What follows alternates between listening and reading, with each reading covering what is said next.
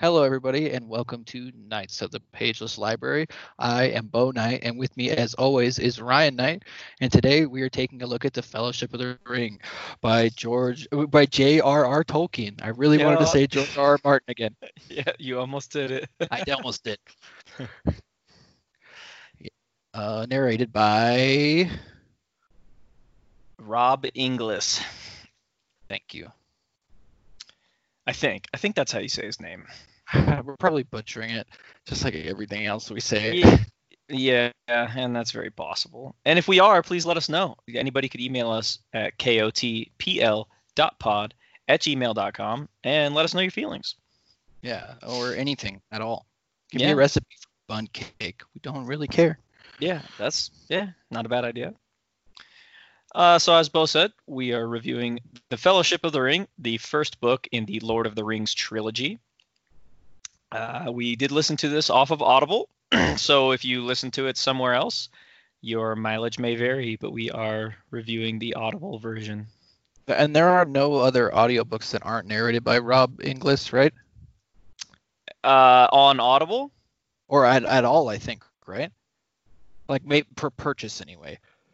I don't oh, so. uh, I don't. Yeah, I couldn't tell you actually. Um, I mean, Rob Inglis does all of these ones that we're listening to off of Audible, so. Yeah. Um, so this one's going to be a little bit of a tough one because if we talked about every single bullet point in the book, uh, we'd be here for probably six hours. So yeah, if not longer. So we'll try and keep this as short and sweet as is feasibly possible while it still makes sense. Um, so this book was actually published originally in 1954. Yeah, So this it's, uh, it's been around. yeah, it's a fairly old book. Um, I mean, and this is pretty much, I would say, this is Tolkien's uh, bread and butter, basically. Well, I Uh, mean, like this series is his swan song. Like this is what he's known for.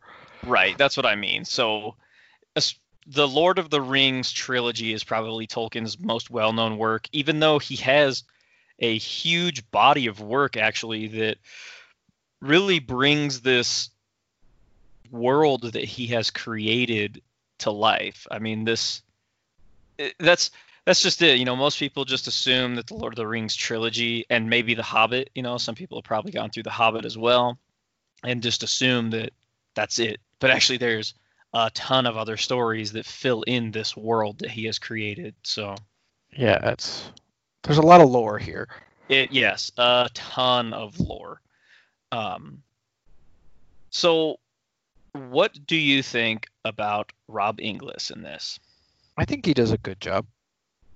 I also think he does a pretty good job. But Um, I, I I don't have an issue with him, but I have an issue with the book. But we'll get Okay. to it. we'll get to that. Um, I think Rob Inglis does pretty good. This again feels a little bit like Lord of the Flies to me, where you're just kind of listening to your grandpa tell a story. Uh, he does a little bit better. He he puts a little bit more inflections in his voice and actually brings the characters out a little bit better.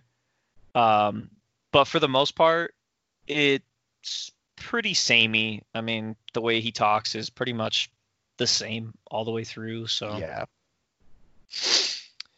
um,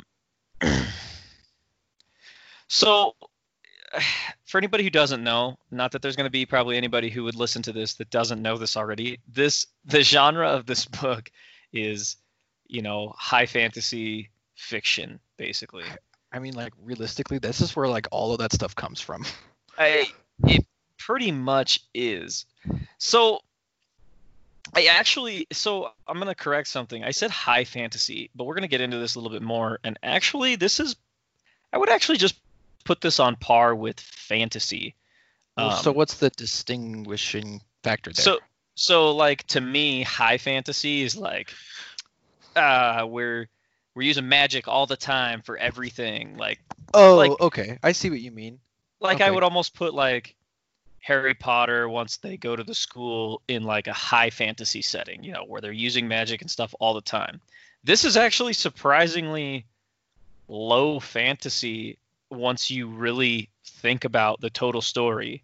There's actually it is. it's the eh, without spoiling too much of the story, but the the magical elements that do exist in this world are actually very very very subtle.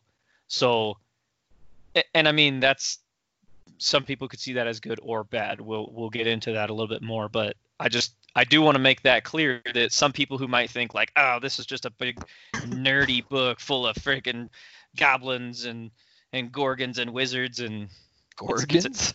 I don't know. It's just I was, I was trying to think of a really funny word to throw in there, you know, but it's just wizards and lawnmowers and stuff and uh, yeah, basically.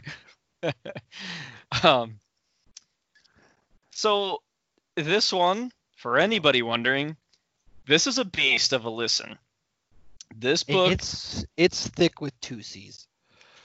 yes and this book comes in at 19 hours and 7 minutes so this is on the upper end of probably most of the books that I've even listened to. I think the longest books that I've listened to are the uh, Game, of Thrones, books. because one of them is like 48 hours.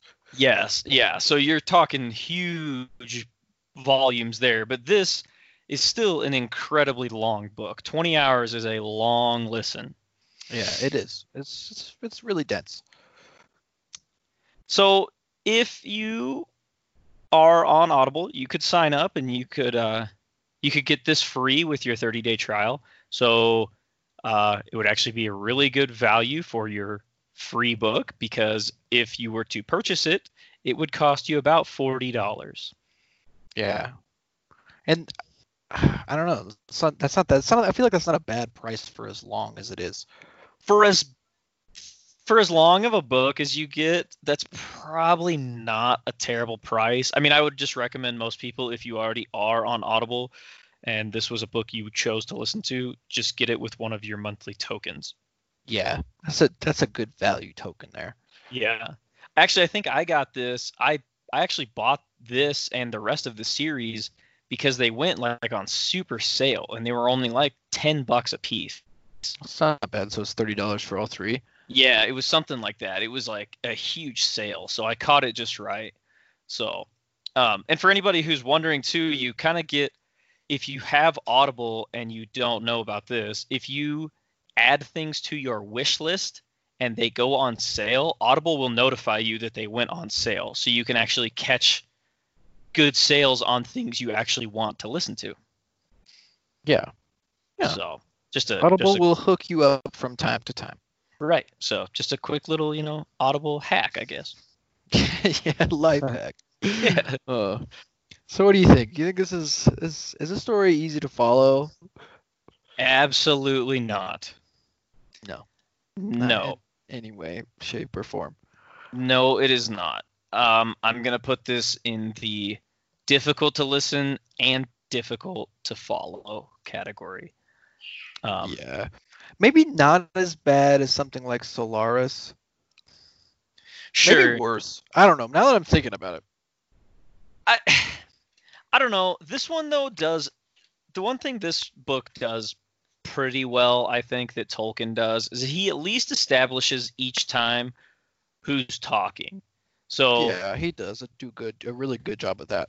Yeah, so almost every time somebody finishes saying something, it will say like Aragorn said or Boromir said or what have you. So you know who the conversation is between and if somebody else interjects in the conversation, you'll know that that's what happened. Whereas some books like Solaris, they'll have an entire conversation and you might not know who was saying what part of it.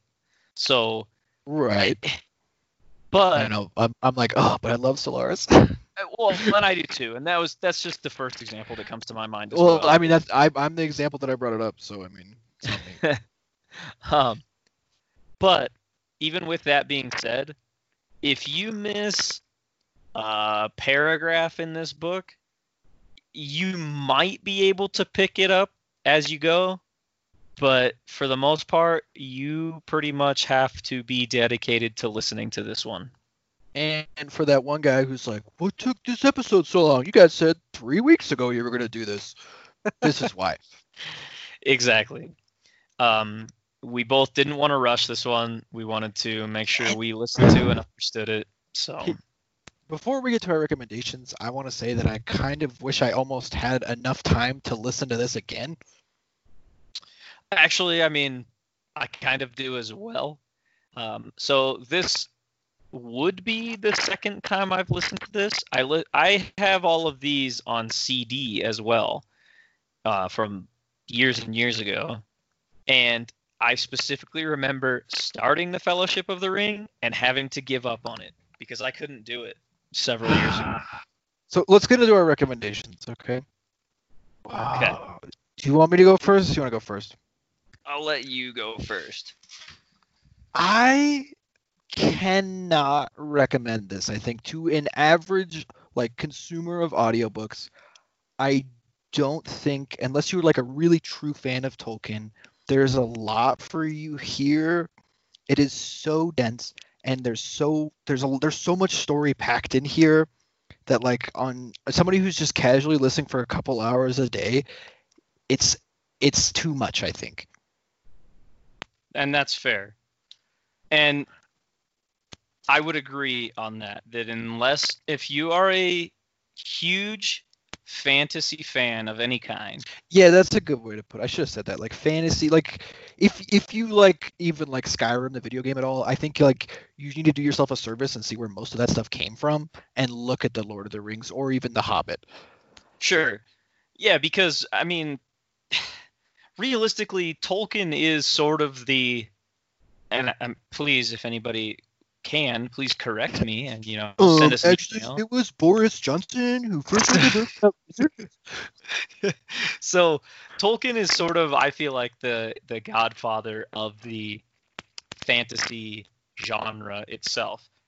Um so this also kind of goes back to what I was saying earlier though. For anybody who thinks you're going to listen to this and you're going to be uh on the edge of your seat the whole time, you're in for a rude awakening. This is But that's kind of one of the things I like about it though, is that it is really slow. it's it's slow paced, but there's a reason because there's a lot of filler story that it, it actually all pertains very heavily to what's going on. There And, and that's why I want to listen to it again. well so there's there's rarely a time like there's a lot of stuff you might be like what's the point this is pointless. Why am I li- why are they doing this? There's actually a reason for every single thing that Tolkien included in the book. Um, and actually, the it's very interesting of that author's note at the end that he says that the only thing people wish is that it was longer. Yeah. People wish that this book, book one of the trilogy, was even longer to fill in even more gaps. So, if that doesn't explain that in 20 hours, apparently it wasn't enough for some people, like, I mean, and I would even put this on par with like a Game of Thrones book because despite what the show might say about Game of Thrones, the books are pretty slow paced as well. They uh, are, and they're I they're full mean- of like facts and like, oh, my cousin's favorite food was strawberries, and then like, yeah, that actually ends up coming up later. Right, but that's that's exactly it. That's what makes these kind of books the way they are is that there's there's a ton of lore and there's a ton of filler that you need. Because yeah, the story could have gone, you know, it could have been half of this length and it could have been like, ah, and then we went here and we met this guy and then he said, "No, you need to go that way." And then we fought this guy over here. And it could be that way, but it wouldn't make it quite as interesting in my opinion.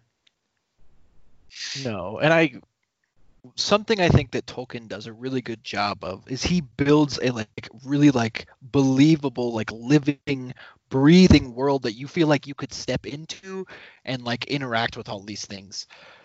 Like he makes it it makes it seem really believable and like I, I think you made a good point that this isn't high fantasy. It's like there's like magic exists in this world, but it's not like world altering magic. Exactly. So, and the thing about it is, is you could listen to this entire Lord of the Rings trilogy, and it doesn't even begin to scratch the surface about like who Gandalf actually is. And, and to get that information, you actually have to go back to his other stories. That's that's what I mean when I say this world is incredibly dense with information. Because it's not like some things like superhero movies where they're like, "Oh, I am Superman and I came from here, you know, I came from the planet Krypton," and it, it, you can't explain it that fast in something like this because it's it's a lot more dense than that and much yeah. more interesting. It's much more interesting than any regular old superhero story, I think. I mean, it is interesting. I do have an issue with all the singing. There is a lot. There's a lot of singing. Um, and I want to say that when we did The Hobbit, we liked the singing, which The Hobbit is also read by the same guy, Rob Inglis. Um, but there is a lot of it in this. And we're not talking like they sing happy birthday like really no. quick. No, we're talking like six minute long, seven minute long songs. Yeah, and they're often. Yes, they Especially are. Especially in the first half of the book. It yes. seems like there's a song every chapter or so. There's a lot. I, I mean, I gotta give props to Rob Inglis because he does a very good job of singing them. He, he does, and I, I'm sure uh, I'm guaranteed when he was reading it the first time, he's like, another song. God damn it. um, but yes, there are a ton of songs in this. Yeah, so I give it, I give it like a if you're a fantasy fan, two thumbs up. If you're just a casual listener, I think like two. Like don't don't waste your time. I think I don't think there's a lot for you here if you're just like a casual fan.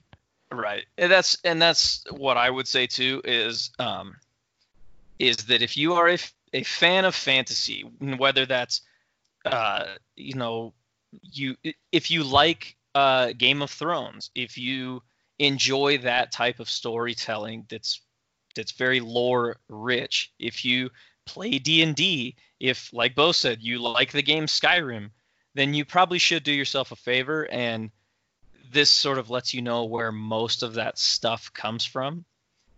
Um, but I also agree with you that if you're like, man, I don't really like any fantasy stuff all those nerds like, but I'm gonna try Lord of the Rings. Yeah, don't don't waste your time. yeah, this is definitely not a jumping off point, I think, for fantasy. No, even though it is sort of, I feel like where most of it comes from it's you have to be pretty interested in the genre itself before you tackle this one. Yeah, I agree because it's just not all that palatable. If I'm honest. I would actually recommend you start with The Hobbit first. Yeah, I think The Hobbit is a much better jumping off point um, for this genre, even. So. Yeah. Do you want to go past the spoilers now? Yeah, so we're gonna go past the spoiler wall. So anybody who doesn't want to have us spoil the story, which we probably won't spoil even half of it, because probably won't even be able to remember half of it. That's but... that's what I was gonna say. Is like I'm honestly like it gets a little fuzzy for me, like most of it. But here we go. so we'll, we're gonna to it. We're gonna talk about the story now. So if you want to actually listen to the book without us spoiling it, go back, listen to it, and then come back and listen to what we have to say in a few months when you're done with the book. Yeah, and and when you wrote a book report and yeah. So, okay. yeah, the, the Fellowship of the Ring. All right, I'm gonna let you start on this one. Oh, okay, so yeah, I mean, the Fellowship of the Rings, first book in the, the Lord of the Rings series. I mean, and it like opens in the Shire, which is where all the little hobbits live and there it's Bilbo's birthday, right? And they're yeah, yep. I, I mean, it, it kind of starts like describing. Doesn't it open by like describing Bilbo and like his kind of relationship to the Shire, and then like his relationship to Frodo and stuff in the beginning, like right. talking about all that, all the, the, the history between them, and it's kind of like scandalous that Bilbo like brought in Frodo, even though he's like not technically his heir, but he like took him under his wing and is taking care of him. Mm-hmm. So this too, right off the bat, uh, this just shows you how dense like the storytelling is here because this is clearly not where this story begins. Even though you're like, yeah, but this is book one of a trilogy. You technically need to go back and listen to The Hobbit to even know who Bilbo is and where we're starting this trilogy at. Which is really interesting to me that, that like they bring up Bilbo's writing a book and he's writing The Hobbit, right? Like yeah, uh, it's kind of weird. Yeah, he yeah, because he's it's called like There and Back Again, a Hobbit's Tale, which basically is what the first book is called. right. And, So and then yeah, Bilbo has his birthday and Gandalf brings a bunch of fireworks. I, I guess we'll get into Gandalf. a little- I don't even know. It's hard to talk about stuff like this. Uh, Yeah, so anyway. just so Gandalf shows up during Bilbo's birthday and he lights off some fireworks and people think it's Which cool. are magic, or are they actually just like gunpowder fireworks? well, they're like gunpowder fireworks, but like they'll like explode and turn into like butterflies and stuff. So they are magical. So because Gandalf is a wizard. Now, it's not like you're a wizard, Harry. It's not that kind of wizard. This is where I go back to the pretty low fantasy. So this is like some of the stuff that Gandalf uses his magic for is making fireworks. Yeah. So- and he's like a he's a well-known wizard. Yeah. So we're talking like through the entire entirety of this world of Middle, Earth. right? Yes. That Gandalf is a well-known character within Middle Earth. And that's because his roots are based way outside of this story. so I don't even really know a lot about Gandalf. I I honestly don't either because you got to go back to like probably even as far back as whatever the first book is, is tech the technical first book, the Silmarillion, would And, they talk about Gandalf in that. I think so because I without getting too far into it, Gandalf is like one of the oldest like beings of he's, the he's age. one of six wizards, right? I think it's six, yeah. The gray, the white, the brown, the two. blue. No, five. There's there's only five because it's the gray, the white, the brown, and the two blues, and that's it. Oh yeah, you're right. So five wizards in this entire world that we know of, and we're all already off track on. this is, I this is know, that's- it. That's what I mean. There's so much lore here that it's almost hard to not go off on a side track and talk about the lore of because and that's why we say this is a hard this would be an ex- incredibly hard jumping off point because these characters are extremely interesting but you have to go beyond this book to even understand who they are so Yeah, and I mean, like that's that's the kind of stuff that I like. And like you were talking about it, and I was like, I don't actually don't even know really anything about Gandalf. Now that you mention it, and I kind of want to know now. So we get our we get our first little hint uh, right here at the beginning at the party of the technical uh, star of the show here, and that's the ring. So the ring, which again, you can't really learn everything there is to know about this ring unless you were to go back and start with the Hobbit. Even But- the Hobbit doesn't really tell you anything. No, it really doesn't, because yeah, you're you're absolutely right. Because Bilbo just happens upon the ring in that story, but it doesn't really explain the ring. No. So we get the first little glimpse of the ring in this part where Bilbo puts the ring on and he disappears because Yeah, he like tells, does it as a joke, right? yeah he tells everybody he's leaving and you know uh, he doesn't want to be a part of like what's going on there anymore. So he puts this ring on and he disappears. Yeah, and I oh I know we're trying not to hit on the hut like, but I love that he like freaking like insults everybody that's there. Yeah. and and hobbits are super like super like couth people who like are always on their best manners, and it's like super uncharacteristic for somebody to do that. Oh, I love Yeah. that. Which we should explain, I guess, too, what hobbits are. I mean, so Okay. because some people might be like, "Well, what the hell is a hobbit?" So a hobbit is Well, basically why are they still here if they think that? Well, that's true.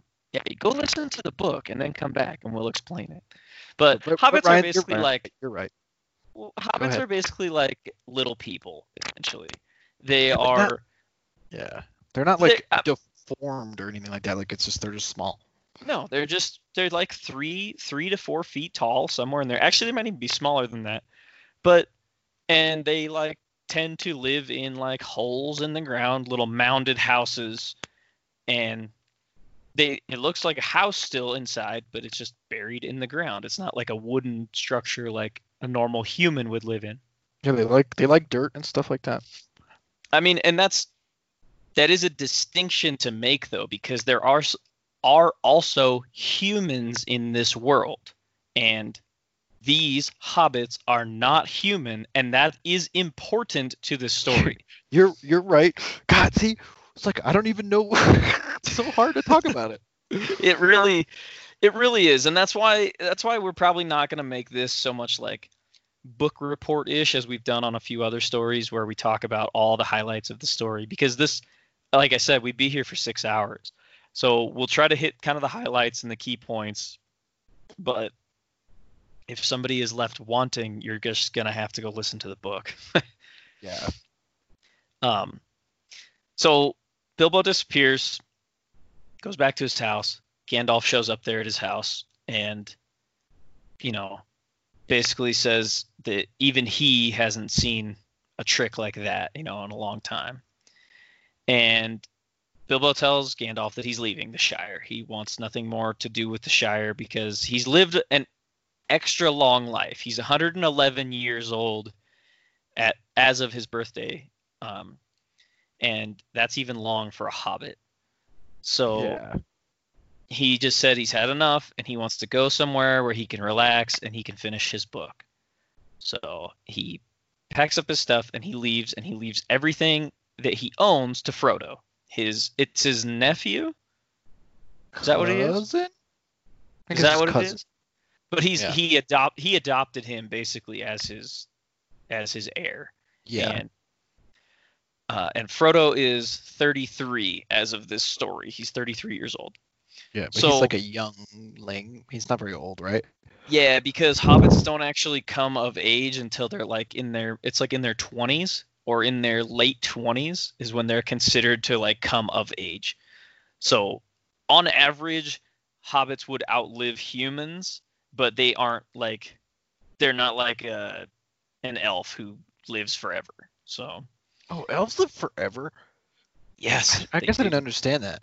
They yes, they do. In this in this world that yes, they do. Um, Interesting. So he also leaves this ring to Frodo as part of his estate that he's leaving to Frodo. Uh, yeah, and Gandalf is super weird about it. He like he won't touch it. Yeah, because Bilbo tries to give Gandalf the ring to give to Frodo, and Gandalf says that he doesn't want anything to do with it. But at this point in the story, Gandalf doesn't even know what it actually is. No, yeah, they don't He- know that yet. he has an idea, but he doesn't fully know what it is. Um, and then so Bilbo leaves and Frodo returns, and this is when they actually kind of talk about what it might be that he's now in possession of. And basically, this is when he throws the ring into the fire, and the ring glows with words Yeah. and basically Gandalf thinks that he knows what this means, but he's not 100% sure. Because it, correct me if I'm wrong, it's different from the movie because this is when he leaves to go find out what it says. Right, but he yeah, he does. Yeah, he he he leaves uh, but he's like leaving to make preparations, right? If it is what it is, he thinks it is. That's right. He so he thinks he knows what it is, but he's not 100% sure. So he basically tells Frodo, "Hey, I'm going to I'll be back, but you need to be prepared to leave and head for he needs to head for the uh oh, it's the Prancing Pony where they're going to go and meet is that other the town. And uh so that's a huge difference too, which I kind of want to do a comparison between this and the movie because I'm going to be saying it a lot. So I might have to Ah, refresh on the movie. Well, it, and it will be hard, but I'll I'll try as much as I can to not mention the movie now.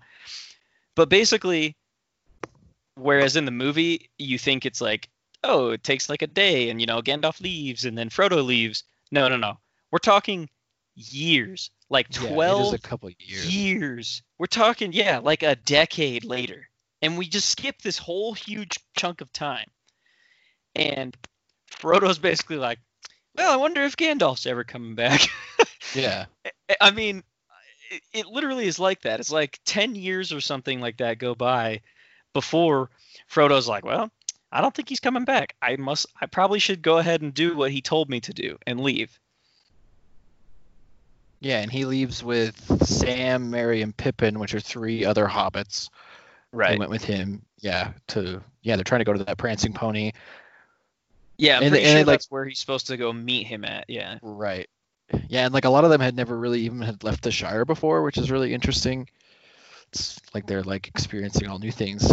Yeah, and the Shire is essentially like a county where only hobbits pretty much live. So, and this is pretty much one of the few parts of this Middle Earth that you find hobbits in is the Shire. Yeah. They aren't really like like there's like humans spread all over and then there's dwarves all over and elves, but the hobbits for the most part kind of stick to themselves in the Shire. Um so they leave and shortly around that same time is when we start getting the black riders are coming around Yeah. and asking yeah, which I feel like the movie does the the ring wraiths no justice. I didn't realize that they could like speak and are yeah, yeah they so kind of look human almost.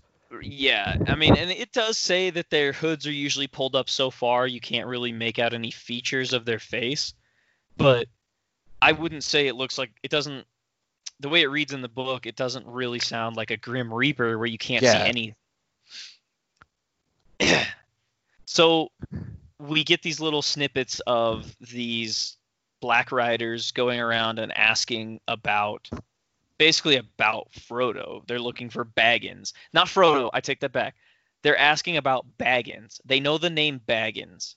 And Yeah. again, that's due to the fact that Bilbo also his last name is Baggins. So there is confusion though because everybody basically starts pointing them towards Frodo because that's the only Baggins they can think of now since Bilbo yeah, left. because Bilbo's been missing for so long.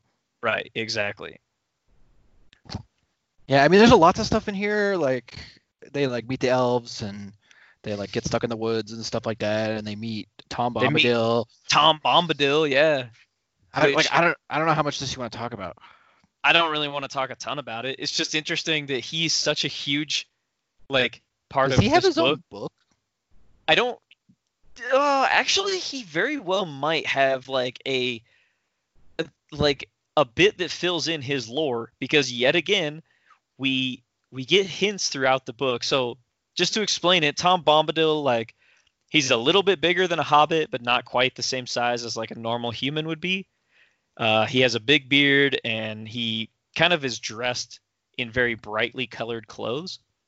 And what happens is uh, they get trapped by the trees, right? The tree like swallows freaking Merry or Pippin or one of them, and Tom Bombadil shows up and starts whacking this tree with the stick, and he's like, "Let them out, old man Willow!"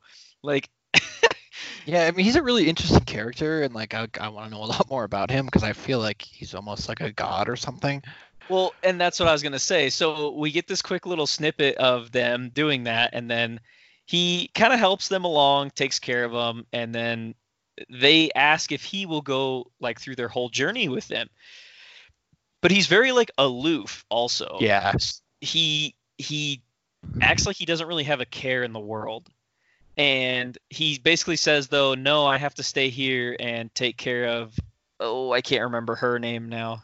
I There's don't a remember gal. her either. it's hard. Either remember way- all the names.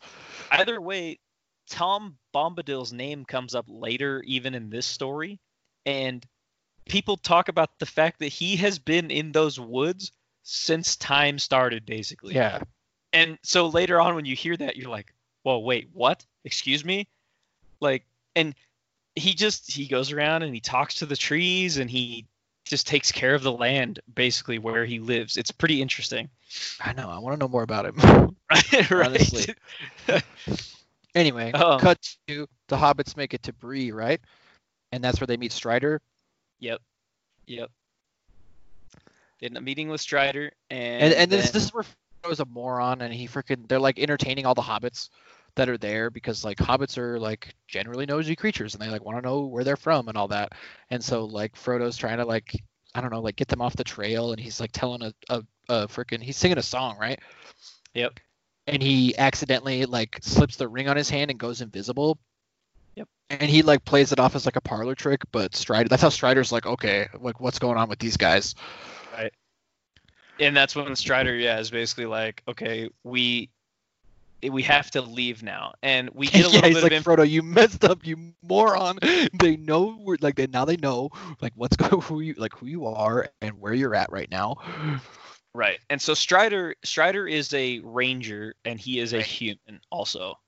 So we also find out later that Strider and Gandalf are like old friends, and that's basically why Strider is there, is because Gandalf told him, "You need to go find these hobbits. You need to be on the lookout for these hobbits, and then I also need you to help them." Well, if it's I'm interesting there. too that the way that Strider doesn't know that they know Gandalf, but Gandalf had let them a note with like these weird. What is it? It's like not all who wander are lost.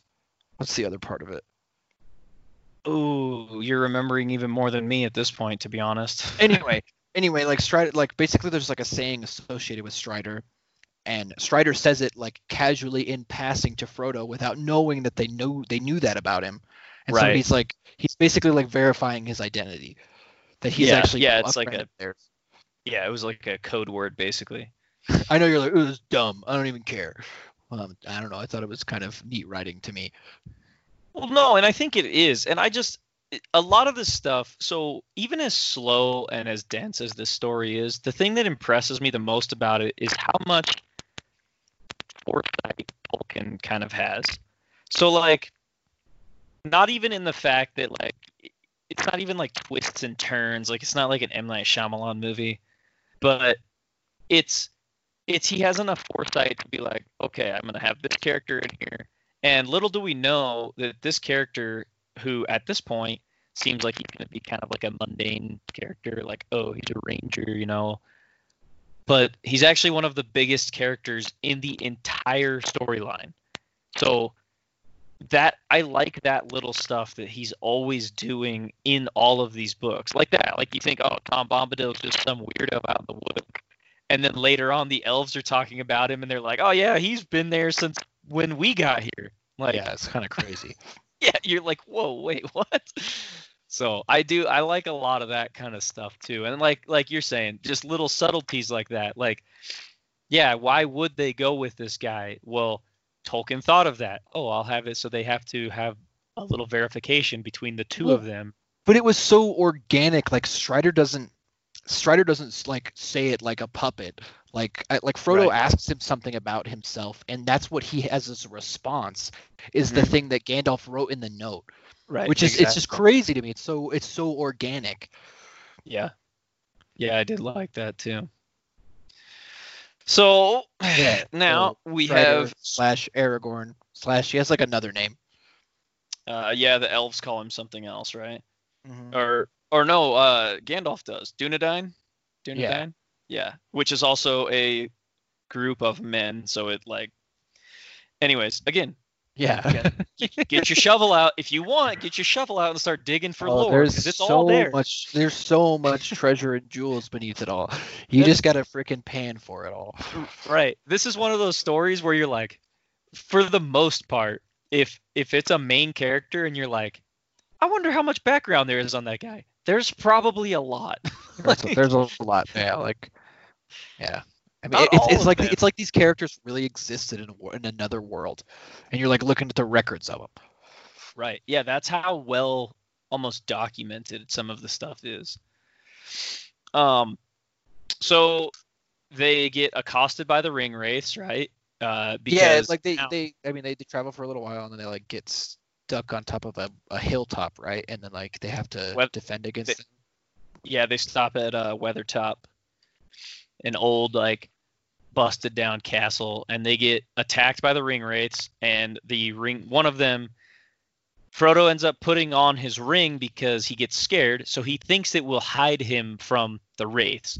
He thinks he can escape basically if he puts the ring on because he knows he goes invisible. Well, when he puts the ring on, he can see them in a different way than everybody else sees them and they can also see him much easier now than even pretty much while he's there. And so okay, I, I want to ask you a question. So what does the ring do when Sauron puts it on? honestly, I don't really know. It's Does it It's make him one of those- invisible? no, it doesn't Yeah, make him I- invisible, That's what I don't understand. Okay, and I think it actually is different. depending It's- on what race you are. I think it's be, either the race or it's based on like your innate Intentions? abilities. Yes, and your Oh. intentions, your intentions as well. Okay, so like so hobbits go invisible because like that's what they want. Well, I think I think hobbits. I want to say that Gollum, when he has it, would also go invisible if he wore it, and I think even humans will too. But the thing is, is like the hobbits can put the ring on because they are very pure creatures essentially, and it won't immediately like drive them insane. Corrupt them.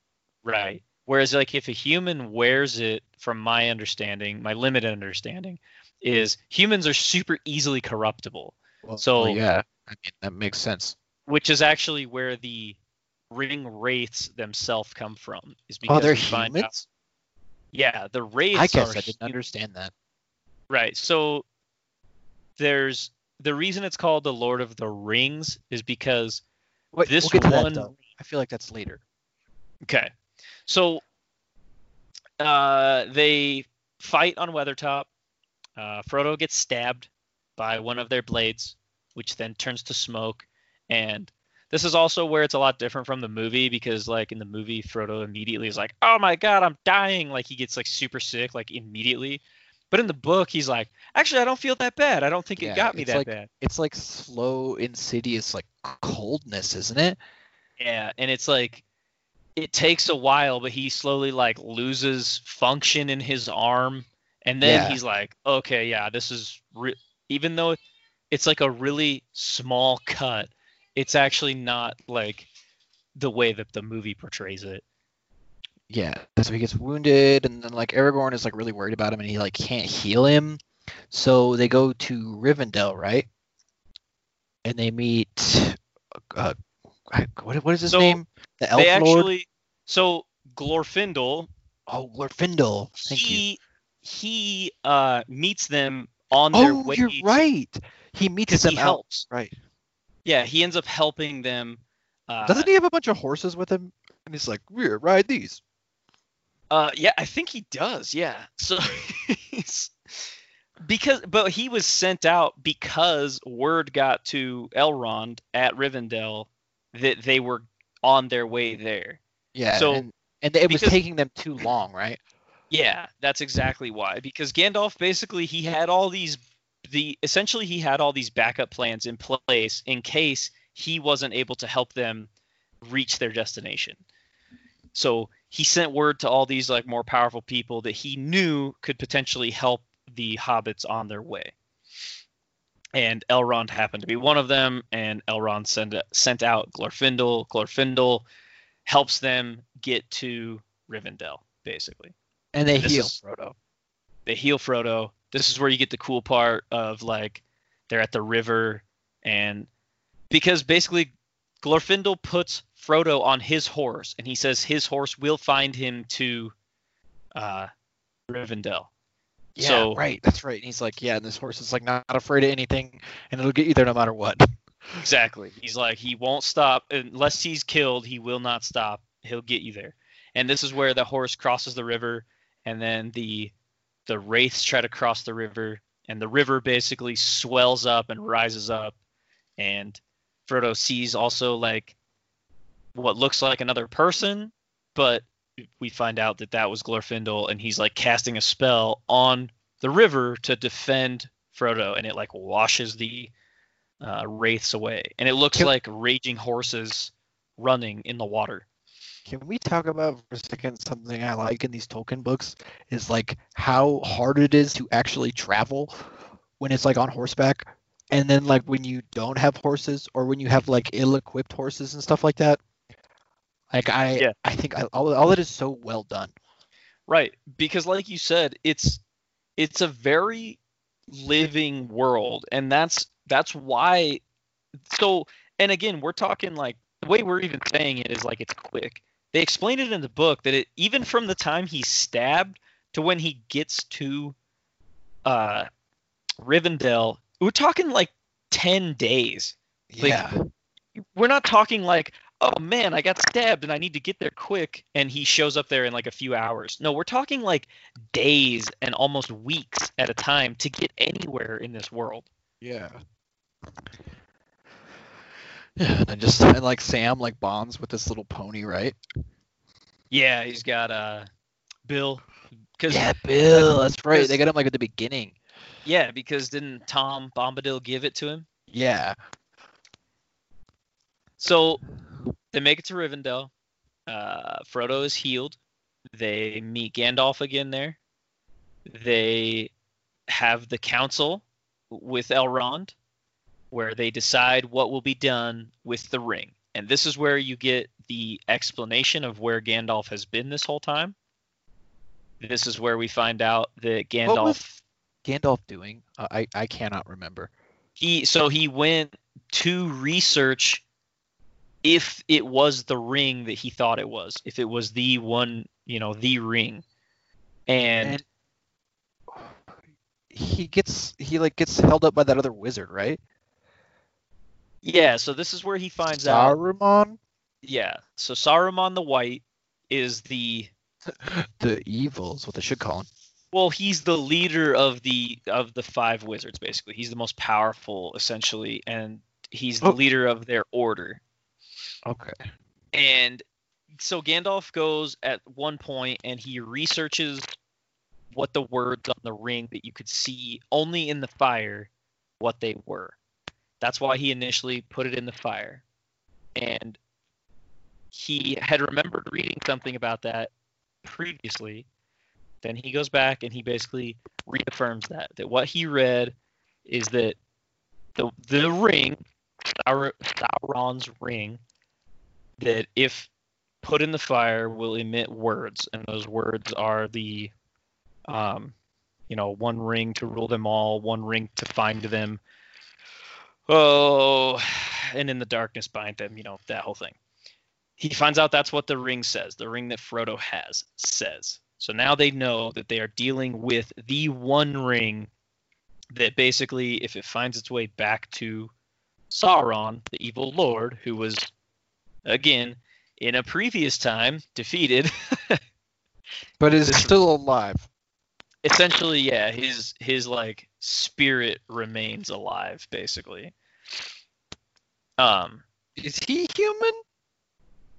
no he he? same way gandalf is not human Oh, oh, so he's like a like a I don't know how to think of it other than like an elevated being. kind of because there's like a whole hierarchy in this universe and it basically starts with like one god who then creates a line of gods and then these gods create beings and i want to say that gandalf saruman sauron all of these beings are like a few tiers just below the gods like not very far though Hmm. Okay. super deep stuff. but there's an explanation for most of it. Like that's the thing about this whole universe is there's an ex the, there's an explanation where they came from. Hmm. Do they talk about how he lost the ring in the first place? How Sauron did? Yeah. Yeah, they talk about it at this part actually is that that's because at the oh, I can't remember what the battle is called. but they Isildur, the human, ends up cutting the ring from Sauron's hand. And that's basically what defeats him. Because Sauron Mm. almost at one point had taken over most of the Middle Earth. Right. And, and what are Sauron's intentions? Like, why does he want to take over the whole world? I guess He's a dick. I, I don't know. is that why? That doesn't I- that doesn't seem like Tolkien style. Well, the way I kind of understand it is because like this world it goes through ages basically. Like it has like ebbs and flows of ages. And I want to say that Sauron was initially defeated and that ended the second age of this world because then it started the more like peaceful time because before everything was like in war and stuff. So basically Sauron's coming back to power would initially start a new timeline of nothing but chaos and war because that's just who he is. Like you got to go back to like the Silmarillion to find out that he was essentially created in one of these other gods' uh, images, who is almost like a like a Greek type Ares, like god of war. Okay, That's just like makes sense. that's that's basically his how he is internally is he just wants there to be war and chaos and things like that because that's how he was formed makes sense. to the best of my knowledge please if anybody can correct me please do i am more than willing to hear exactly the way it goes down Yeah, me too. So yeah, so they they have the the meeting and, like this is where yeah, like Frodo learns the whole history of the ring and like all the there's other rings of power too, right? yeah this is where we learned that there was three rings given to the elves five to the dwarves and nine to humans And And they're the and they're nine- all lost except for one, right? Well, the nine rings, the nine human rings were um that's what created the ring wraiths, basically. It corrupted and it made the humans because they're easy to control. So that's what corrupted them and made them easy to control. All the dwarf rings have been lost uh, or melted by dragon fire, I want to say is what they said. Um, and then the elven rings, they don't really talk about them we find out a little bit later in this that we we know of I think at least two elven rings that still exist. Yeah. Very true. So oh, then so yeah, now they now they create the fellowship. So there's a huge gathering of people there. There's dwarves, there's a couple elves, there's a couple more humans, there's all these people. They're having this big gathering with Elrond, who's like, you know, the head honcho elf of this area. And he's been around basically forever. So they decide that it's in everybody's best interest to ensure that the ring is destroyed. It's in the best interest of men, dwarves, humans, hobbits. Because basically, if the ring is not destroyed and the ring were to fall back into Sauron's hands, he would rise to power again and could probably, since humans and elves don't really get along anymore, and elves and dwarves don't get along, basically, if Sauron were to rise to power again, he could probably take the world over this time pretty easily. Yeah. So Elrond decides that the ring needs to make it to Mount Doom, which is where it was formed, and be Well, destroyed. it's it's the only place it can be destroyed at, right? It's like it can only be destroyed in the fires it was made from. Correct. Yeah, it cannot be destroyed by any other means that they know of. Yeah. So they basically have to go into like the heart of the enemy to destroy it. Correct. So they end up setting out with, let's see, Aragorn, Boromir, Gimli. Like, So, Gim- Gimli is the son of Gloin, who Gloin was one of the dwarves in the Hobbit story. yeah. Does that matter? I don't know. Eh, kinda, because Gloin tells a little bit of a story to Frodo during this and says that he worked with Bilbo and whatnot. So, um, Legolas, who is an elf, who is then- way cooler in the books than he is in the movie. actually yes, way cooler. He in is the books. not a douchebag in the book at all. No. Like he's they like I don't know they make him seem like stuck up in the movies, and he's not like that at all. They kind of they kind of do that with elves in general in the movie and in a little bit in the book because the eh, elves basically because elves like live forever they kind of see themselves above most other races. So they do have a little bit of like a stuck up sort of air to them but i agree with you that in this he's much more subtle of a character and a lot less obviously stuck up basically Yeah. Did you say Boromir already? yeah boromir who is another human he's from um oh my gosh uh gondor Gondor. Yeah, Boromir of Gondor. Yeah, and basically Gondor is like one of the last areas where humans are still trying to hold the line against um, Mordor, which is where most of the evil of the world is still being spawned from, basically.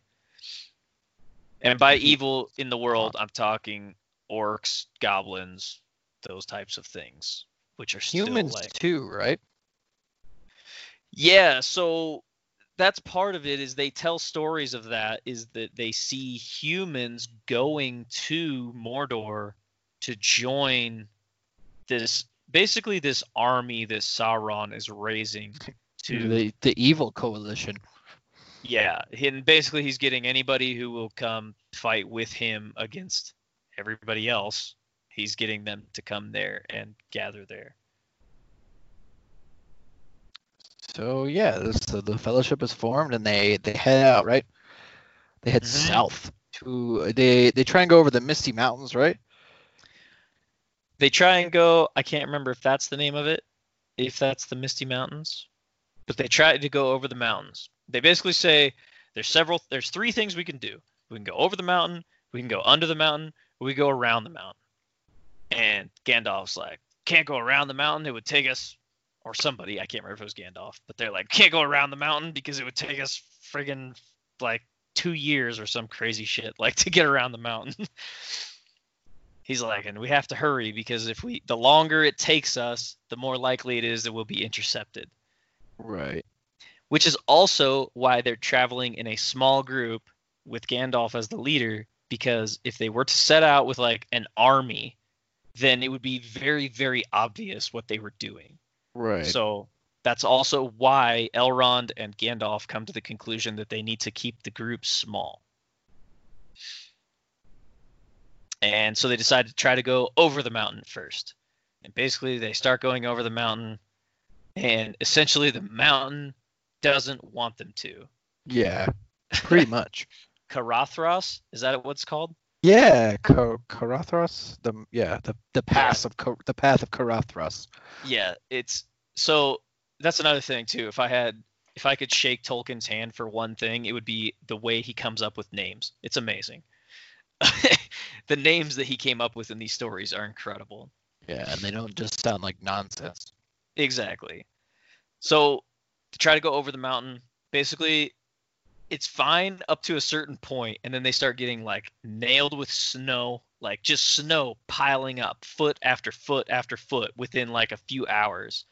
Yeah. and there's like rock slides on them and they're they're like the mountain doesn't want us to go this way and at one point they're like okay we have to go back and they turn around and where they were is now like four feet of snow yeah. and drift and drifts as high as like eight feet of snow and I mean, I- this, this is kind of when Boromir is really cool to me. Like, I don't, I don't know. He seems cooler in the books. Like, he's actually like really capable. He like doesn't Yeah. he just carry two of the hobbits? He's like, just Well- get on my back. I like this part because they're like, we have to go back. We, there's no other choice. And so Boromir and and uh, Aragorn turn around and they basically start wading through the snow, and it it tells it that they come across a freaking drift that's taller than them, so they just start tunneling through it. Yeah. bas- I just picture them digging through it, and this is when this is when though uh, um, Legolas is like, "Don't worry, I'll go scout the way," and he walks across the top of the snow. Yeah. He doesn't even leave footprints. Yeah, and that's when Frodo's like, I just realized he doesn't even have boots on. He just has, Yeah. like, like slippers on, and he walks across the top Which of the is snow. one thing I like about this is like when they first introduce Legolas, he's like in like tattered clothes. Like he's actually been out in the woods and like fighting and doing stuff like that. Like he's not like Yeah. in immaculate armor. Right, exactly. So Which I mean, I like it makes sense. Like wh- why would they have like a nice fancy elf? It doesn't make any sense. He's like an actually like working elf. Yeah, exactly. Um, we also get a little glimpse here too because they mention to Gandalf about starting a fire, and Gandalf is Oh yeah, when they like just melt away, and he's like, I can't do that.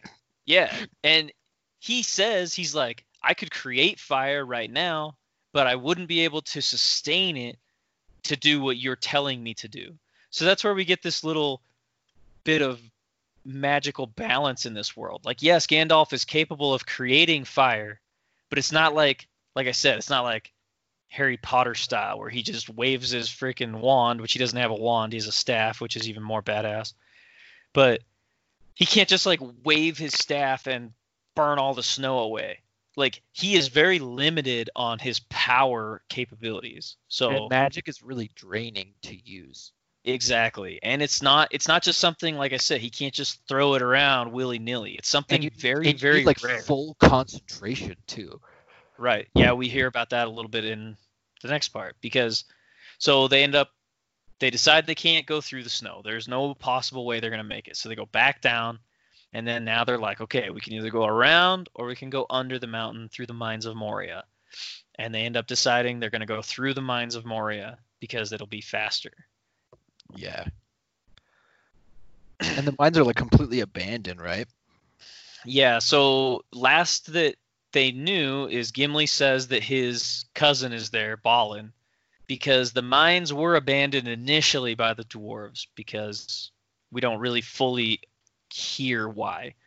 But we know that they were abandoned by the dwarves, but Balin had gone back with a group of dwarves to try to reclaim the mines for the dwarves. That's why Gimli's like, we'll go down there and my cousin should still be there.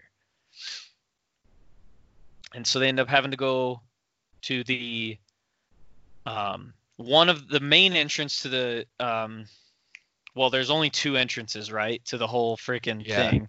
One on each side of the mountain, essentially. And the way I understand it is there's two main entrances, one on either side, and the one on the side they are on is collapsed. So they have to go to this the back door basically. Yeah. That's hidden.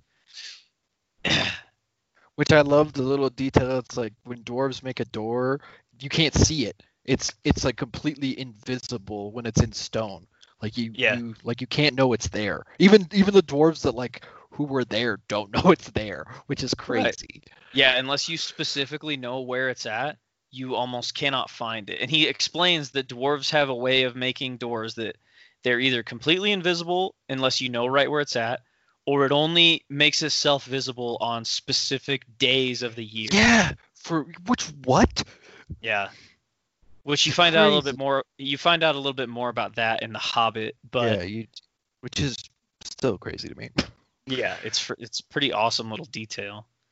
So yeah, So- they find the door and then like there's words on the door, right? Oh, what does it say? It It's like- says uh, speak friend and enter. Yeah. Yeah, yeah, Which- you're right. It is that simple. which Gandalf's like, because they're like, Gandalf, what does this mean? And he's like, uh, it's obvious. If you were a friend, you speak the password and then you can go in. Yeah. And so it it tells like this whole part of him. He's like standing there and he says like a whole ton of words in every single language he knows. He says all these freaking words and nothing happens. The doors don't open. And finally, the Frodo figures it out, right? Because he's like, "What's the Elven word for friend?" No, I thought it was Pippin. Oh, is it you- Is it no, Pippin? I think you- it's Pippin. You're correct. Yes. Because Gandalf basically tells him he's a dumbass. Yeah. You you are correct. And it ends up being like yeah, it's it, it's the elven word for friend is the password to get into the Yeah. door. It's that It's like the door says, it says speak friend and you can enter. Right. It's yeah, it's a very very subtle simple uh code basically.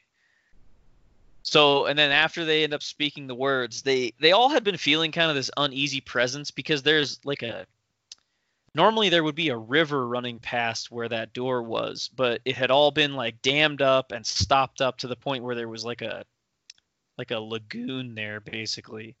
And it's not quite as treacherous as like the movie shows because they talk about the pathway between the sheer cliff and the water as being like 18 feet wide. Yeah. So it's actually a pretty substantial pathway or area that they're in. But shortly after they open the doors, these tentacles come out of the water because they had been throwing rocks way out into the water, right? Because they were they were all sitting around and they were bored basically. And then Gandalf opens the door and then all these tentacles come out of the water towards them. And so they run inside and as they run inside, the tentacles grab the wall and it basically pulls the door down which collapses the wall Yeah. over the top so, they, of it. so they can't go back out. right? They can no longer leave. They have to go through the mines now, which this part is insane because like when you think of a mine, you're like, oh, it's like a mine shaft, right? Like it goes down, maybe has a split, couple turns. No, we're talking. This is basically like New York City underground. Yeah. Like we're talking dwarven mines, humongous rooms, tons and tons. It's basically where they live. It's their cities normally. Yeah. It. Yeah. They like to live underground like that. Next So- Now, basically now though, Gandalf has only been through the mines once. So now he's trying to remember and he's only gone from the other way, right? He's only come Yeah. from the other side. So now he's trying to remember in reverse which way to go to get them through the mine. And they're trying to find Gimli's cousin at first. Yeah, they talk about that. They talk about trying to go and find uh, his cousin just to see, you know, where they're at, basically. Which that's when they end up finding the tomb, right? Yeah. Where- And there's like some disturbing notes. Yeah, and they find this journal basically that tells about Gimli's party, or sorry, uh, Balin's party returning to the mine, and they started like unblocking all these rooms, and they were like fixing it all up and cleaning it all up. But basically, they ended up getting overrun by orcs and goblins down there and, dying. and something else, right? They talk about something else. They allude to something else, yes, but we don't fully hear about it at this part. I think it's the very next part because then they get attacked by, go figure, freaking orcs and goblins. Yeah. Which, and Frodo ends up getting stabbed by like a giant orc leader with a spear, and they're like, "Oh my God, no! They killed Frodo." and and end up- Frodo's like, nah, I'm fine, guys.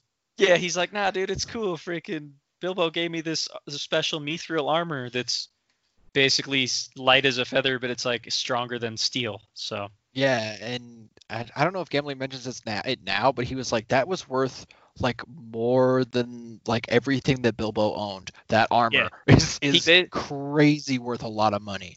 yeah, he basically says it's worth more than like the Shire. Yeah, Itself. two times over. Yeah, it's worth so much value because it's so rare of a thing now in this time. It used to be pretty common, but now it's very rare of an item. And yeah, is like hard to come by these days. It's like all been mined up, right? Something like that, yeah. And there's and now there's like nobody who knows how to make it anymore. Right, right. That's right. It's like a lost art. So they get in this little fight and they leave. Gandalf says, You guys need to leave through this door because I can feel something else coming. Because Gandalf like casts a spell on the door to make sure that the door will stay shut. But he says while he's casting his spell, he can feel something else is casting a spell against him. Yeah. And and it's like really, really powerful. So he's basically like, you guys, we have to run. He's like, we the only choice we have now is to run and get to the other side of the mine. We can't fight our way out, basically. yeah. So they end up running, and they end up getting to the bridge of Khazad Dûm, which is basically a super narrow bridge, and the whole thought process behind it is it, it covers a large gap, but the bridge is really narrow, so that basically it's super easy to defend from either side, Yeah, which is really cool. It is a good idea. So they get to this bridge, and this is where the the Balrog shows up. Yeah, the Balrog is so cool. So Oh, I, to- I mean, the movie does a good justice, I think. I so to be honest, number one, I think the movie does an amazing justice to this part because basically the way the lore that I understand is is that it would go Sauron. So like if Sauron was the leader of an army, the Balrogs used to be like the generals. That's Yeah. that is that's how high in ranking they are. That's why this thing could basically cast a spell against Gandalf to counteract Gandalf's spell because it's that powerful. Yeah, this thing is it's like the king of demons. Right. It's this huge. Uh, it basically looks mostly like smoke and shadow, but it also they can see fire emanating from it. Yeah, I, I thought they see that the don't they see like the flame whip? They, it has a flaming whip and a flaming sword, is what it Oh, fights with. Right. So basically, Gandalf is like, you know, you guys, there's no way you guys can fight this thing. Just run. I will fight this thing. And basically, Gandalf goes out in the middle of this Khazad Dûm bridge, and he stands in the middle, and he he does kind of like deflect a few shots from this thing. This thing tries to swing at him. He deflects them with his freaking staff because he's a badass. And then the iconic part in this the whole show it doesn't quite go down as the movie does, but basically he says, you know, you shall not pass. Well, I mean, but first he says to the dudes, he's like, "Fly, you fools," because Yeah. they're like standing there watching him. Yeah, and he he says you guys need to run. If if I can't stop this thing, it's gonna kill all of you. Yeah. So basically, Gandalf uses his last hope. He he cracks the bridge, and the Balrog tries to cross the bridge, and it ends up falling. And as it falls, it uses its whip to reach back up and grab a hold of Gandalf. Grab Gandalf. Yeah. and it pulls Gandalf down into this seemingly endless pit with it. Yeah. It's a good part. It's good in the book too. It, it actually is pretty good in the book. It's I, that's why I want to do a comparison with the movie though. So I'm going to save as many thoughts as I can between the movie and the book. Um, so they end up leaving. They leave Moria. They make it out the other side because they were actually super close. That's what's kind of sucks about Gandalf leaving now is that they were really close actually to the exit. Right, and And- it, and it's kind of interesting too that like, so like Aragorn takes over the party, but he like doesn't really know what to do. Just Right. kind of it's like, oh shit, Gandalf was our leader. I don't really know like the best way to approach all this stuff now. So I actually like this part too because again in the movie they all just like run and they pop out of what looks like a little cave entrance on the other side and now they're out. But in the book it specifically describes that they have to approach another gate, a large gate because this is a main entrance to this place and there's orcs right there guarding it Mm-hmm. but because of the way that they like because everybody's upset now because they lost Gandalf. Yeah, they, They- freaking Gandalf just died, quote unquote. So they attack these orcs so ferociously that they basically are like, "Oh yeah, okay, never mind. You you guys can leave." and they like let them leave. But I just I like that part because I've never really liked that in the movie. It's like the whole mines were swarming with orcs except for the one spot that you come in and out. And so yeah, the movie or the sense. sorry, the book does a much better job of explaining. No, no, no. This entrance is guarded as well. So yeah, they basically leave and they're like, "Well, now what do we do?" Because freaking Gandalf is gone. Gandalf was, you know, he was our only hope. Basically, is how they and then feel. and then and they all like kind of knew Gandalf, and they like don't have time to mourn. right. Like they gotta keep going. Exactly. Because now they basically too they get into another little like skirmish right out here because this is not it's not like a safe spot for them to stop and be upset now that Gandalf is gone. They're still very much so in enemy territory. So they decide they're going to go and they go to the next closest spot where there's more elves, right? Lorien, right? I think so. Yeah, I think Lorien. Lorien, Lothlorien, Lorien, something like that. Oh, yeah. Anyway, I think there's one, elves. I think one one is like the county and one is like the city. oh, but- okay. I think. And basically, they go and they talk to these elves and they explain what's going on in as little detail as they can, basically. Because, Right, because they don't want them to know that they have the ring. exactly. And they don't want everybody to know, like, what is going on. But this is when we meet uh, Galadriel, right? Yeah. Yeah. And Galadriel is one of the elves who possesses one of the three elven rings. Right. And she like tests everybody, right? Yeah. To, so to she see like, what their intentions are. Yeah, she probes their minds, Yeah. and they all end up hearing something different from her. Like she can Mhm. talk to all of them simultaneously, but in their minds. So they end up staying there for a while at this area.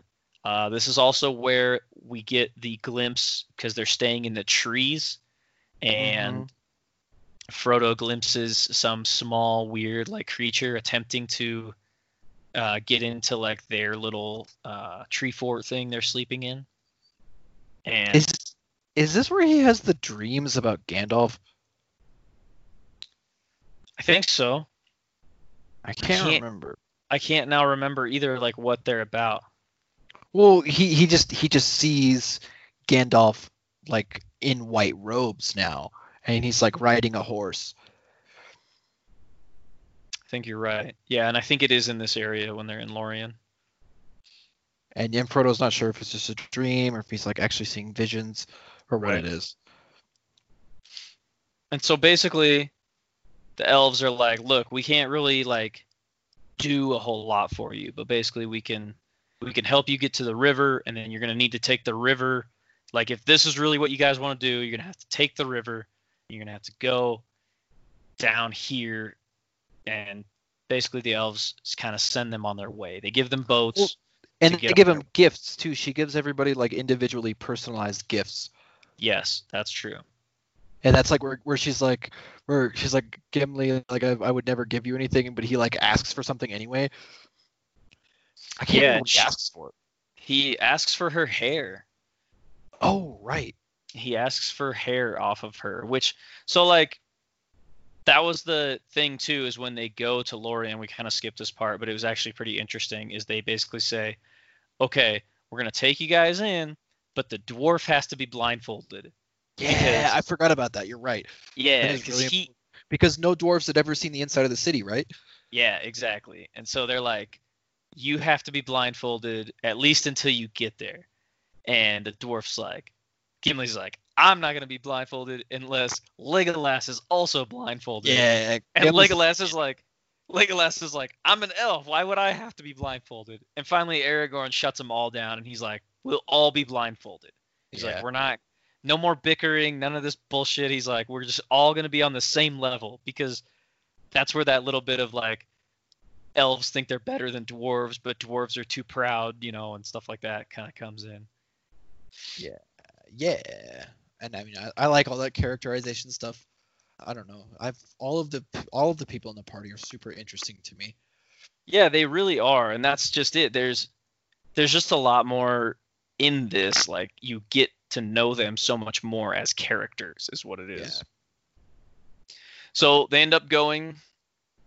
They get in the boats, and they take wait the doesn't boats. frodo offer her the ring Yes, and she basically says that well, trying she to- says that like that like even even though like she's pure of heart now and like a strong individual that like if she took the ring in it would only be a matter of time before she became like another sauron right like she would replace him instead Yeah. of like So so like it didn't it wouldn't it wouldn't serve any purpose. Like that's how corrupting the ring is. That Right. like even even with pure intentions at the beginning it doesn't matter. It's gonna turn you evil. hmm That's why she's also impressed too that he still has no real ill intentions, and that's where the whole kind of Hobbit thing comes into play. Well, and don't they find out too that like when you wear the ring, you can actually see the other people with the, the rings of power. Like you can kind of sense where they're at. But like Yeah. Frodo's not able to do that because he's just not powerful enough. Exactly, because he actually is not powerful. He's not even really capable enough to use the One Ring for any ill purpose. He's he he can't be corrupted by it, but he also really can't do anything with it other than turn invisible. You could do lots of evil stuff invisible. That's that's very true. But um, she also shows him her little bit of magic that she has, where she shows him the um, the well with the water, where he looks into it and he can see uh, like the Shire burning and all this stuff, and he's like, "I gotta go. I gotta go back home. They're destroying the Shire." And she's like, "This this shows either past, present, or future." but she doesn't even know what it shows. Yeah, which is useless. Yeah, pretty cryptic. Thanks Yeah, a lot, like, lady. What the fuck? Yeah. But she basically says this could be what's going to happen in the future, but I don't know. It might be. So that is kind of an interesting little piece too. Yeah.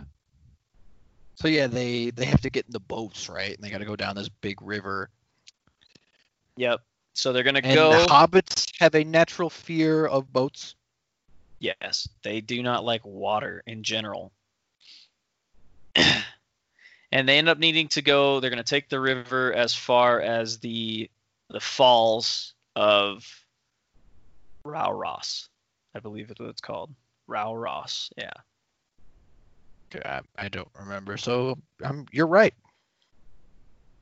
But this is basically so they end up landing at the right before the falls of Rauros. They have to that's as far as they can go because otherwise then you you have this huge waterfall. So obviously they can't go over the waterfall. So they end up landing and they're getting ready to go to um god damn it. See now I'm getting confused between the book and the movie they have a purpose though there when they get out they already had a plan oh they're gonna go because basically they said we have one of two choices we can either go straight to um, Mordor. mordor or, Or we can try to to get to minas Minas- tirith Tirith, right? Which is Yes. like kind of is is that where Bor like close to where Boromir's from, right?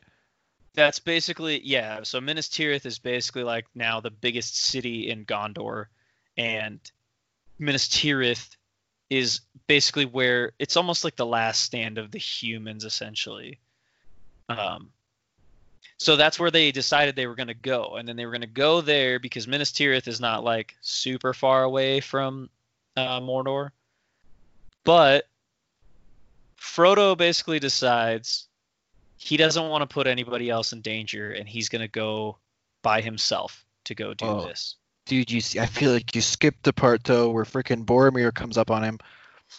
i did skip that part I mean, and, and you skipped the part about when they see Gollum in the water and shit, but that's okay.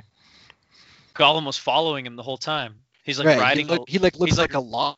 yeah he's like Yeah, he's riding, like riding a a log. log, dude. Yeah, that's right. Yeah, because Gollum's been following. So the thing they saw when they were in the um, the uh, the Elven area was also Gollum.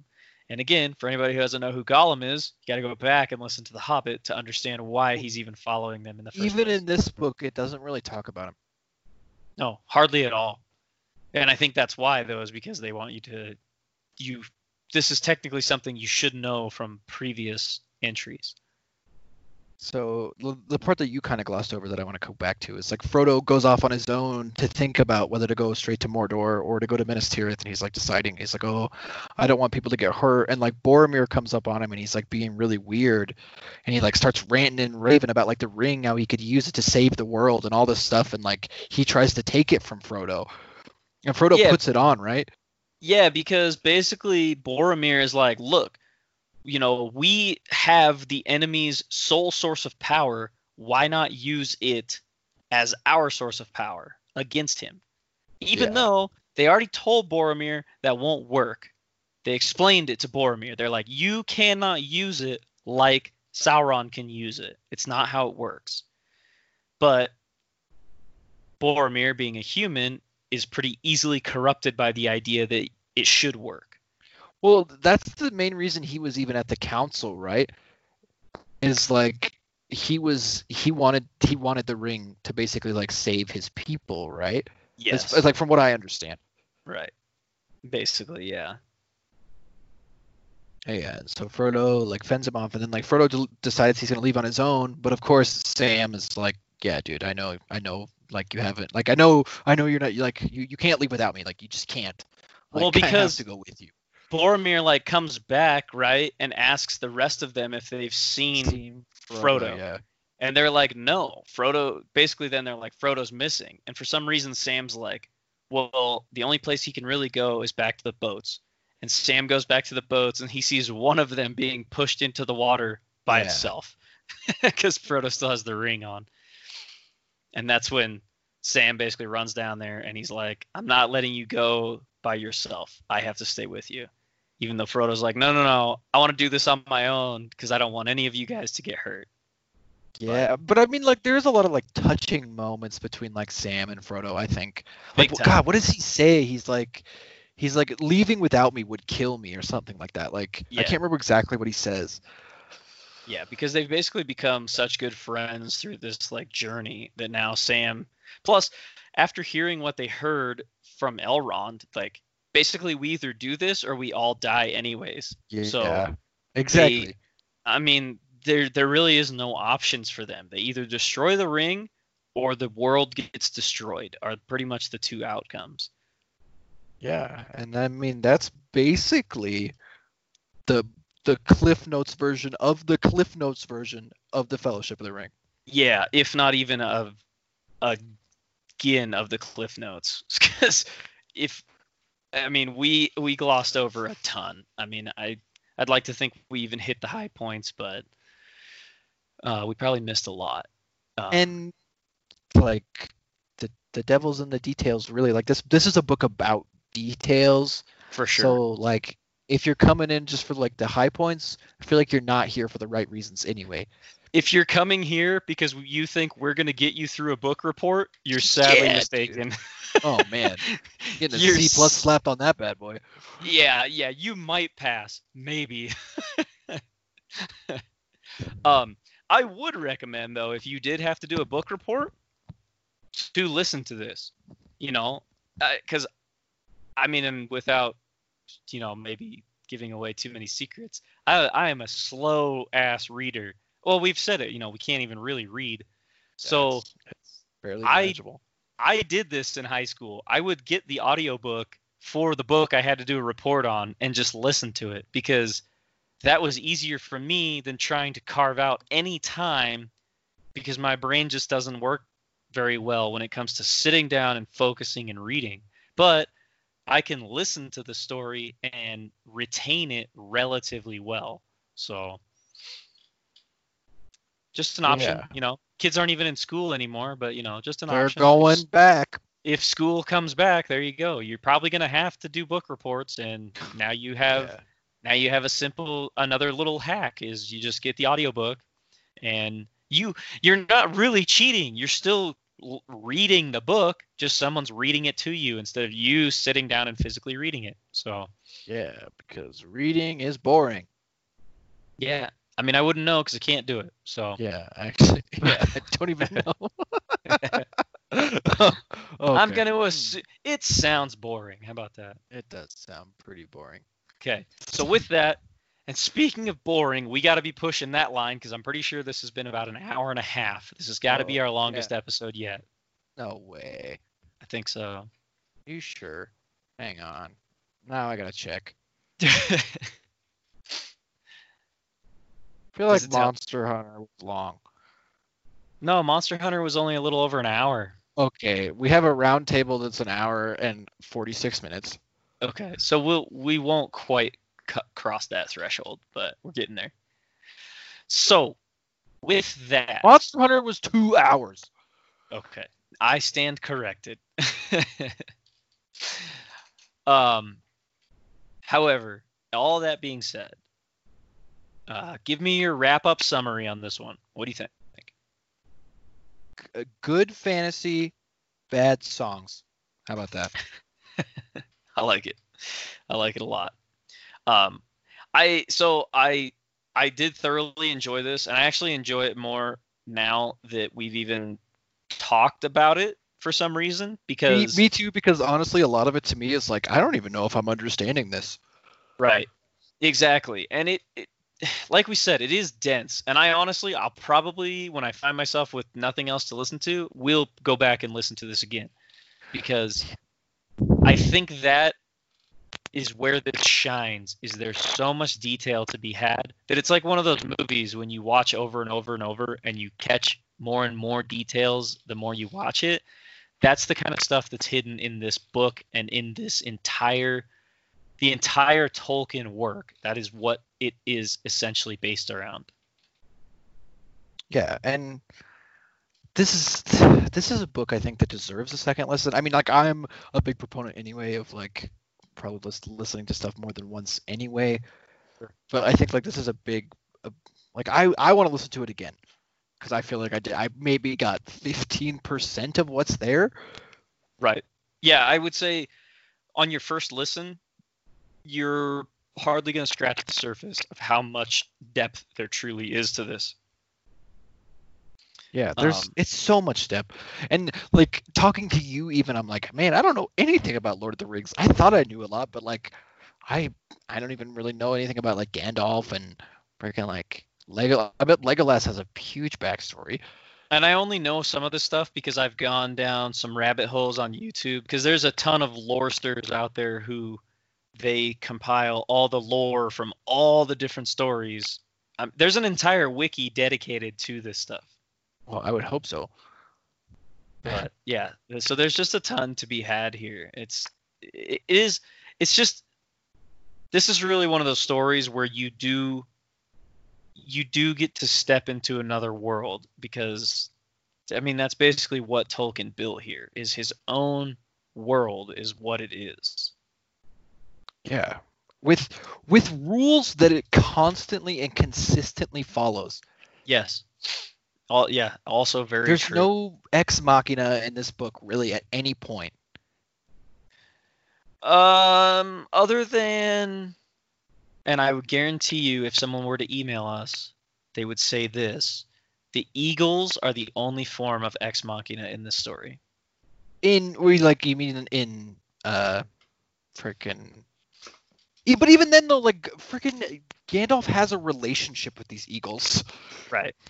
But that's that's the only form of it that I would say is in existence, is because like even Yeah, in but if- this, like if you is knew trapped. the lore though, right? Like if you knew the lore beforehand, like he has a relationship with these eagles and that's known.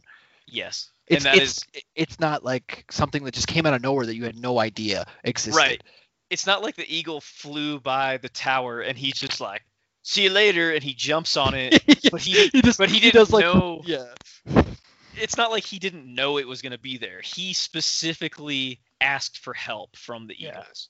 I mean, yes. So you're right. There's there's a reason the Eagles will show up is because they are asked for help. So Yeah, I mean, I, I could see what you're saying. You're like, oh yeah, that's seemed a little convenient. This magical wizard just happened to know these eagles, huh?